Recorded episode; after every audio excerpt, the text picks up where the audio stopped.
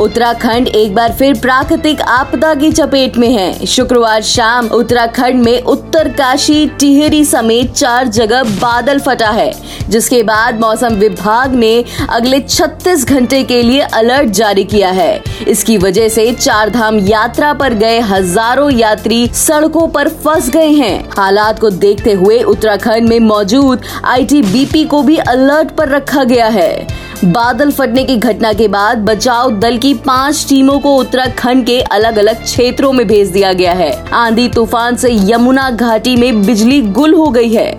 ऐसी तमाम खबरों के लिए सुनते रहिए देश की डोज, हर रोज ओनली ऑन डोज ऐप।